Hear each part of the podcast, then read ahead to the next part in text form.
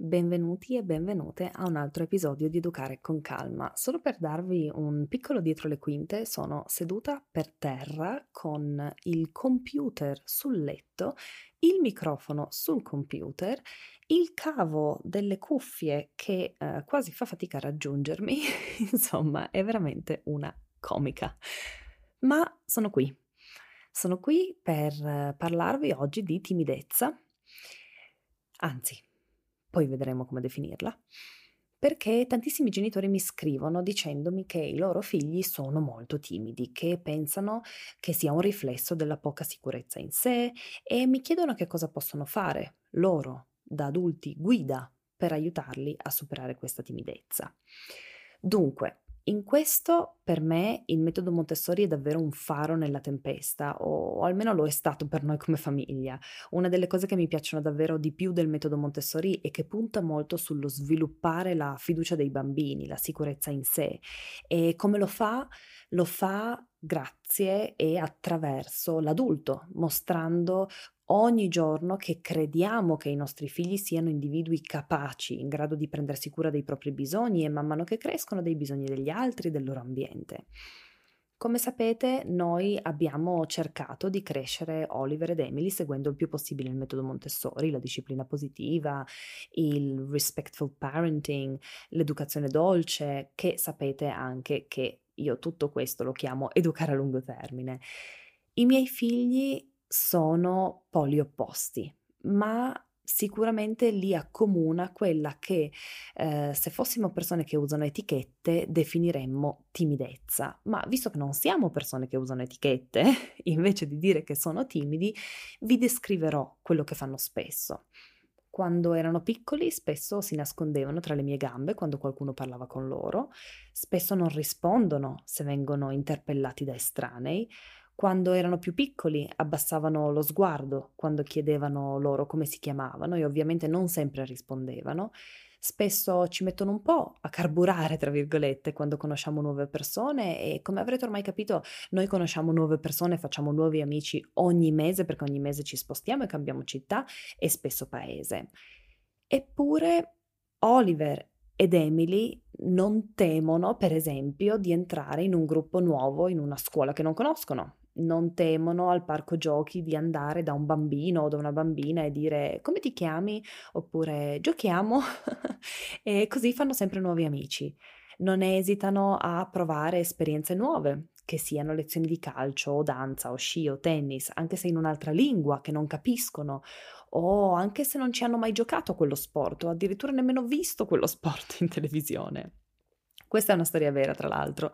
In estate eravamo temporaneamente a Marbella per fare il vaccino e abbiamo chiesto a Oliver se voleva andare a un eh, summer camp, a un campo estivo di calcio.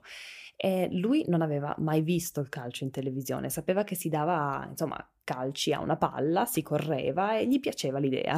E noi gli abbiamo spiegato che ci saranno altri bambini, gli allenatori gli diranno che cosa fare, eccetera, eccetera, eccetera. Gli abbiamo spiegato un po' l'ostacolo della lingua, ma che comunque gli allenatori avrebbero cercato di metterlo a suo agio. E, ehm, e lui ha deciso di andare. L'abbiamo portato lì e la prima lezione è stata traumatica per me, perché lui era completamente perso tra la lingua, i bambini che erano già esperti perché facevano calcio tutto l'anno. Eh, insomma, io ero eh, non, non gliel'ho mai detto e non lo saprà finché un giorno ascolterà questo episodio, ma io ero in imbarazzo per lui perché faceva fatica a seguire le istruzioni, gli facevano domande che non capiva, per esempio sulla sua squadra preferita italiana, lui che non ha mai visto il calcio. Um, perché ovviamente, sai, gli dice che è italiano, gli chiedono qual è la tua squadra preferita di calcio, ha una lezione di calcio, è ovvio, no? E certo, forse avremmo potuto prepararlo meglio, magari facendogli vedere almeno una partita e spiegandogli che il calcio non è solo correre e dare calcio a una palla, ma che deve anche sapere in che direzione deve correre e dove calciare la palla. Ma è stata una decisione molto last minute, un'amica ci aveva invitati, abbiamo chiesto a Oliver se voleva andare, ha detto sì e siamo andati il giorno dopo praticamente. Beh, eh, io da come mi sentivo guardandolo, pensavo che non avrebbe mai più voluto tornare, mai più voluto mettere piede in un campo da calcio. E invece alla fine ci ha detto che si era divertito tantissimo e che certamente voleva tornare il giorno dopo. e ci ha anche detto che un bambino gli aveva detto che lui era il peggiore del gruppo e noi gli abbiamo detto che è vero, perché era la sua prima lezione, mentre tutti gli altri giocavano da almeno un anno, quindi ovviamente in quel momento era il peggiore del gruppo. Ehm, che poi tra l'altro, dopo due lezioni eh, c'era un torneo e l'allenatore gli ha detto che era benvenuto se voleva a, eh, ad andare a giocare la partita di calcio. E quindi anche questa accoglienza, questo senso di leggerezza e di non competizione, tra virgolette, mi è piaciuto molto. Oliver è andato al torneo, a quella partita, ha giocato la sua prima partita di calcio, ehm, senza sapere veramente che cosa fosse una partita di calcio, guardava l'allenatore per sapere qual era la porta avversaria, perché così sapeva in che direzione correre correre e alla fine era felicissimo perché aveva toccato, aveva calciato la palla un paio di volte. e una cosa simile è successa ad Emily. Quando eravamo in Nuova Zelanda, eh, lei voleva andare a una scuola di ballo, io l'ho appuntata. Tre settimane dopo c'era lo spettacolo di Natale e l'insegnante mi ha chiesto se Emily eh, avrebbe partecipato o meno. Io ho chiesto a Emily che mi ha detto sì, senza esitare, nemmeno un momento, cioè della tipo eh, Emily, tra qualche settimana c'è lo spettacolo di ballo, devi ballare davanti ai genitori, devi fare quello che avete imparato a lezione, vuoi farlo? Sì, sì, sì, sì. Quindi ecco, vabbè. Um, ma onestamente, dentro di me eh, anche se ho dato la disponibilità di Emily all'insegnante, dentro di me pensavo che non aveva senso perché aveva solo due lezioni per prepararsi, perché una di quelle tre settimane saremmo stati via. E invece niente, lei ha voluto farlo e la verità è che abbiamo un bellissimo ricordo di quell'evento in cui Emily non solo ha fatto tutto ciò che doveva fare davanti a tutti i genitori che la guardavano, che li guardavano, tutti i bambini, ma se lo ricordava perfettamente nonostante fossimo stati via la settimana prima dello spettacolo. Ed è stato bellissimo un momento veramente emozionante per tutti, ma soprattutto per lei, un momento che non dimenticherà mai e che io le avrei privato se avessi ascoltato me stessa, pensando che magari sarebbe stato troppo presto per lei, che chissà eh, che cosa penseranno gli altri genitori, perché non saprà fare nulla, perché saranno solo tre lezioni, ma ovviamente non potrò andare in giro per, la, per il pubblico a dire guardate che mia figlia ha fatto solo tre lezioni. Eh? e eh, mi dicevo Emily non sa che cosa aspettare prepararsi, quindi forse è meglio eh, andare prima a vederlo, uno spettacolo, e poi decidere se fare quello dopo, che però forse non ci sarebbe neanche stato perché non sapevamo per quanto tempo saremmo stati lì in Nuova Zelanda. Questo per dire che Spesso le nostre emozioni, la nostra percezione adulta di come si sentono i nostri figli in determinate situazioni è completamente sbagliata, è condizionata dal pensiero di quello che proveremmo noi e invece se noi genitori riuscissimo a non influenzare la loro propria percezione, allora potremmo davvero fare in modo che la loro esperienza sia incondizionata, ovvero non condizionata dalle nostre emozioni, dalle nostre sensazioni. Anzi, a dire il vero, guardandomi indietro sono stata felice di non averlo preparato eh, più di tanto, eh, Oliver, mi riferisco a Oliver, a quella prima lezione di calcio, perché probabilmente gli avrei trasmesso il mio nervosismo. Io mm, sono spesso nervosa anche se sempre di meno perché sto imparando, sto evolvendo, eh, ma sono spesso nervosa quando li porto a una lezione o un'attività nuova, forse per quella stupida sensazione che la gente li giudicherà e quindi indirettamente giudicando loro giudicherà me che è una cosa, lo ripeto, davvero stupida perché io conosco i miei figli, so chi sono, so che cosa sanno fare e se in pubblico mostrano il 5% di chi sono e di che cosa sanno fare, non me ne dovrebbe davvero importare nulla ma ci sto lavorando. E poi per la cronaca, Oliver ha continuato per un mese a fare il suo campo estivo, 5 ore al giorno, tornava a casa esausto, sporco, con le vesciche ai piedi, ma davvero felice. Ed è in quel poco tempo che è cresciuto incredibilmente tanto ed è migliorato così tanto a calcio che l'allenatore ci ha detto che non aveva mai visto un cambiamento così a 360 gradi. Ci ha detto è un diesel. ma la verità è che i miei figli non sono diesel sono bambini a cui abbiamo insegnato a lanciarsi in nuove esperienze, come dando loro tante opportunità di nuove esperienze, cosa che tra l'altro si può fare in una vita sedentaria, non serve viaggiare come viaggiamo noi. E ovviamente anche attraverso il nostro esempio. Io per esempio spesso racconto ai bambini che sono nervosa quando vado in una nuova scuola di danza perché non so se sarò all'altezza, non so se la lezione sarà ehm, al mio livello, tra virgolette, o io al livello della lezione, eh, ma che un po' di paura è normale e se è una cosa che voglio fare allora quel poco di paura non dovrebbe fermarmi perché c'è un po' di paura e c'è un po' di eh, emozione, un po' di, di voglia di farlo e va bene così ed è giusto che sia così. I miei figli sono bambini consapevoli delle loro vere capacità perché non gli mentiamo su quanto siano bravi e non diciamo loro bravo per ogni cosa che fanno. Su questo, tra l'altro, vi invito ad ascoltare l'episodio eh, 58 del mio podcast sulla differenza tra fiducia in sé e autostima, che secondo me è molto bello. E poi ovviamente i miei figli sono bambini che sono abituati a sbagliare e accettare l'errore, perché anche se non viene naturale, spesso fanno fatica anche loro, nessuno ama sbagliare ovviamente, eh, ci lavoriamo ogni giorno cercando di non farli sentire sbagliati o ridicoli per i loro errori, perché gli errori sono l'unico modo in cui impariamo in questa vita, quindi che senso ha arrabbiarci per un errore nostro o dei nostri figli? Possiamo rimanerci male, possiamo farci un appunto mentale e cercare di imparare da quell'errore per la prossima volta. Questo è il messaggio che cerchiamo di trasmettere ai nostri figli, sempre. Su questo, tra l'altro, credo di avere un episodio del podcast, mi sembra che sia il, ho la lista qua davanti, 59, ehm, o a leggere la storia del pilota sul mio blog. Vi lascio tutti i link nella descrizione dell'episodio, tutti i link di, degli articoli, dei podcast eh, che menziono. Insomma, io e Alex crediamo che il nostro approccio um, sia stato davvero decisivo nel modo in cui i nostri figli stanno crescendo e quindi Oggi vorrei rivolgermi a tutti quei genitori che pensano che i loro figli sono timidi o che sanno che i loro figli sono timidi, eh, anche a ragione ovviamente, perché supportati da comportamenti di timidezza, proprio come quelli che manifestano i miei figli, e mh, vorrei darvi alcune idee su come affrontare la timidezza e aiutarli ad avere fiducia in sé.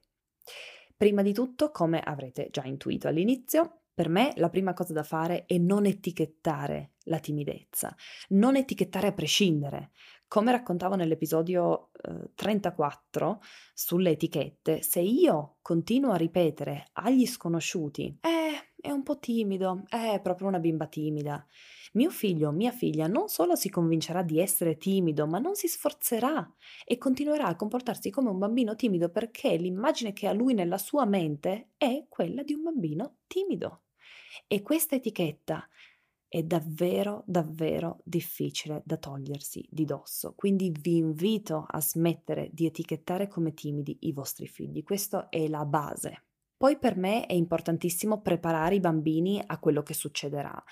In generale questo per me è importante, ma mhmm, soprattutto quando abbiamo a che fare con bambini che reputiamo eh, timidi.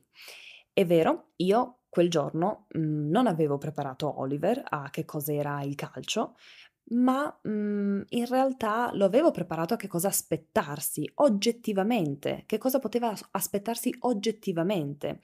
Lo avevo preparato con le informazioni che avevo, gli avevo detto che ci sarebbero stati tanti altri bambini che giocavano insieme da, da tanto, che ave- giocavano a calcio da molto più tempo di lui, perché lui non aveva mai giocato, gli avevo detto che ci sarebbero stati eh, degli allenatori, eh, gli, avre- gli, ave- gli, avevo detto che ci sarebbero stati due bambini che lui conosceva, gli avevo detto che gli allenatori probabilmente avrebbero parlato spagnolo, ma probabilmente anche inglese e che io comunque sarei stata lì a bordo campo se aveva bisogno di me.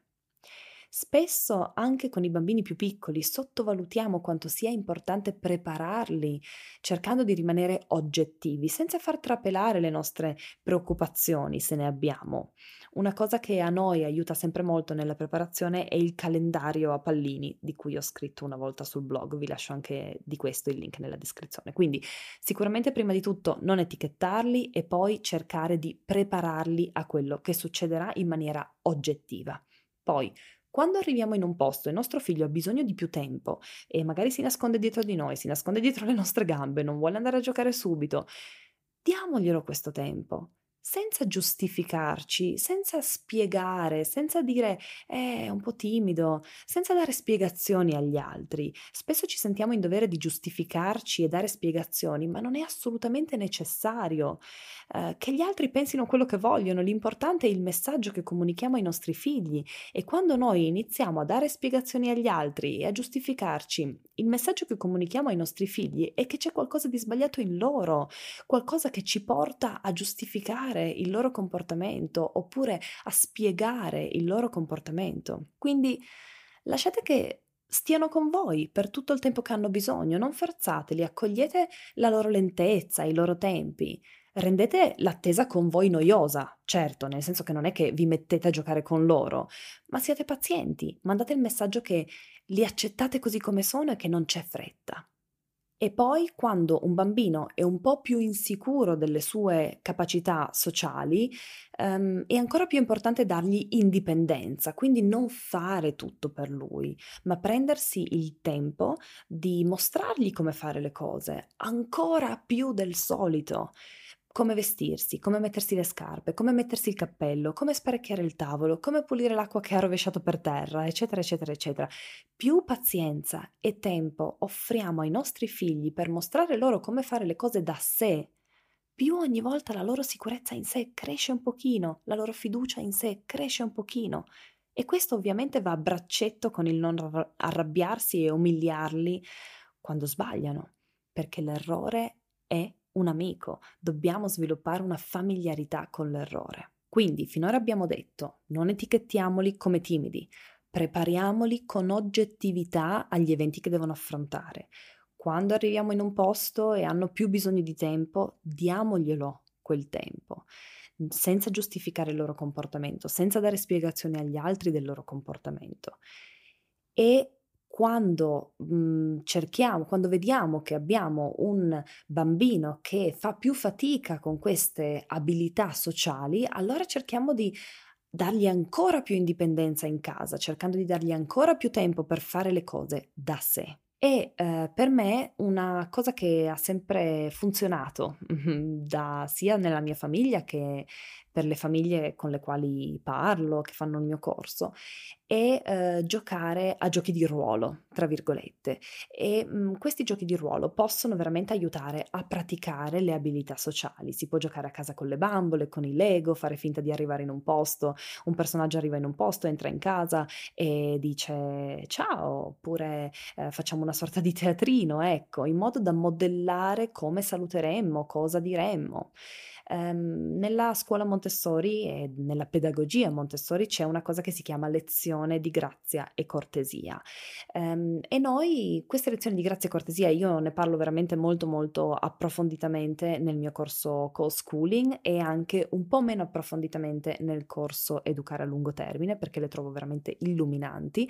Ma mh, diciamo che per farvi una sorta di infarinatura generale è una sorta di teatrino in cui io mostro ai bambini una determinata abilità, per esempio come dire buongiorno quando entriamo in un negozio e faccio proprio l'azione, quindi esco di casa entro, dico buongiorno, loro mi dicono buongiorno di ritorno e poi è il loro turno. Escono di casa, chiudono la porta, rientrano in casa e dicono buongiorno e allora noi diciamo buongiorno a nostra volta. E ehm, lo stesso per imparare a chiudere la porta quando usciamo entriamo e di questo tra l'altro ho fatto anche un reel uh, su Instagram. Vi lascio anche questo nelle note dell'episodio. Mannaggia, queste note dell'episodio saranno lunghissime oggi, ma vabbè. E um, appunto le lezioni di grazia e cortesia si possono fare per qualsiasi situazione che vogliamo eh, insegnare o mostrare o lavorare con i nostri bambini, insegnare con il nostro esempio. Ed è un gioco, ovviamente lo chiamiamo gioco, non è che gli diciamo andiamo a fare una lezione di grazia e cortesia. Quindi i bambini hanno ehm, voglia di farlo, è un bel gioco, è divertente e veramente possiamo usarlo per qualsiasi cosa, come muovere una sedia senza fare rumore, quindi senza disturbare eh, le persone del pianerottolo sotto come soffiarsi il naso, come lavarsi le mani, come, come, come, come, come, ci sono tantissimi esempi. E poi, per ultimo, un'altra cosa che mi viene in mente per accrescere la sicurezza in sé dei nostri bambini, ehm, dei nostri figli, è non compararli con altri o con i fratelli. Uh, guarda tua sorella come mangia bene, guarda tuo fratello come si lava le mani da solo. Ecco, tutta questa comparazione, oltre a non avere alcun beneficio per il genitore, perché non è che loro guardano il fratello e magicamente sanno come lavarsi le mani da soli, è un processo, ma crea anche gelosia che porta poi a conflitti. C'è davvero già abbastanza competizione nel sistema scolastico eh, così come lo conosciamo tutti, non credo che ci sia bisogno di aggiungere altra competizione in casa. Quindi se riusciamo a smettere di paragonare, smettere di comparare i nostri figli con altri o con amici, veramente credo che vedremo degli ottimi, davvero dei grandissimi benefici um, di gelosia, conflitti, eccetera, eccetera, ho parlato nell'episodio 21. E avevo detto che era l'ultimo uh, punto, ma in realtà non lo è. In realtà vorrei lasciarvi con un bonus che per me è veramente importantissimo. Vorrei che vi informaste sull'introversione. Io ho scoperto l'introversione attraverso libri in inglese perché allora in italiano non se ne parlava ancora. Io l'ho scoperta perché Alex, mio marito, è un introverso. Anzi, credo di avere perfino un post sul blog che si intitola Che cosa significa avere un marito introverso. Non so se è ancora lì, ma lo cercherò. Eh, se è ancora lì ve lo metto qua sotto, vi invito a leggerlo. Ma quello che mi interessa sull'introversione e mh, perché la sto tirando in ballo in un episodio sulla timidezza è proprio per farvi riflettere sul fatto che spesso i bambini non sono timidi, sono introversi.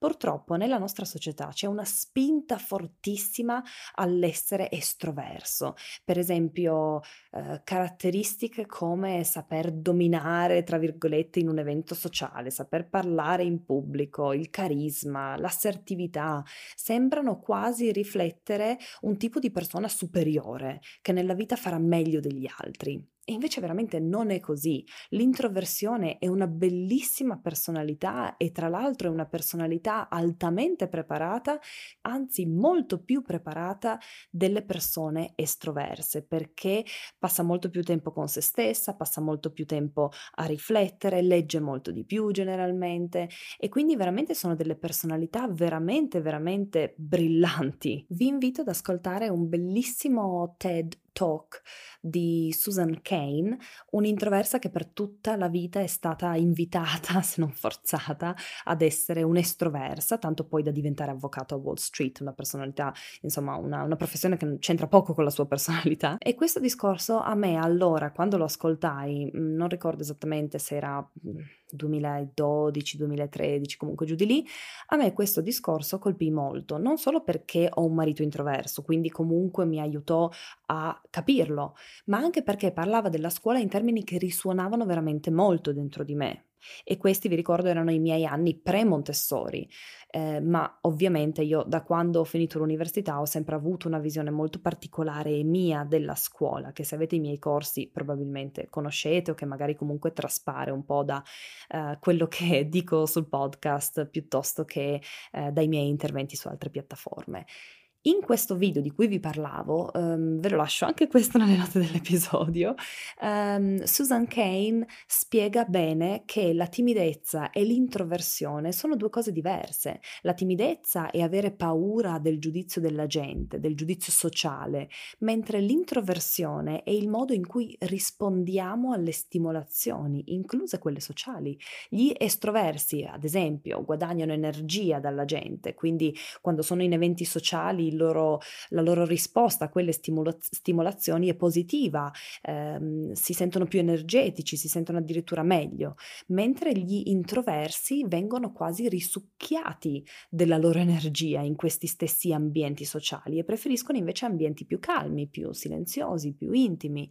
Purtroppo veramente noto che ci sono ancora un sacco di pregiudizi eh, sull'introversione perché la maggior parte delle nostre istituzioni più importanti come la scuola e gli ambienti di lavoro sono strutturate e pensate per gli estroversi e per i loro bisogni di stimolazione sociale. Ehm, e i bambini e le persone che preferiscono lavorare da soli, per esempio, e ottengono più benefici dal lavoro solitario, sono veramente visti spesso come antisociali e addirittura problematici a volte. Poi certo, è uno spettro, non si può parlare di introversione o di estroversione, nessuno è 100% estroverso o 100% introverso. Io stessa appartengo al gruppo degli estroversi sicuramente, ma sento che moltissime caratteristiche degli introversi, degli introversi mi appartengono. Una l'ho scoperta in viaggio, che è la necessità di solitudine, soprattutto per esprimere la mia arte che è scrivere, creare. Quindi davvero vi invito ad ascoltare il discorso di Susan Kane perché è meraviglioso, ci sono anche i sottotitoli in italiano e parla anche del perché nella storia siamo arrivati ad avere questi pregiudizi verso gli introversi. E Susan Kane ha anche scritto un libro sull'introversione che si chiama Quiet, il potere degli introversi in un mondo che non sa smettere di parlare.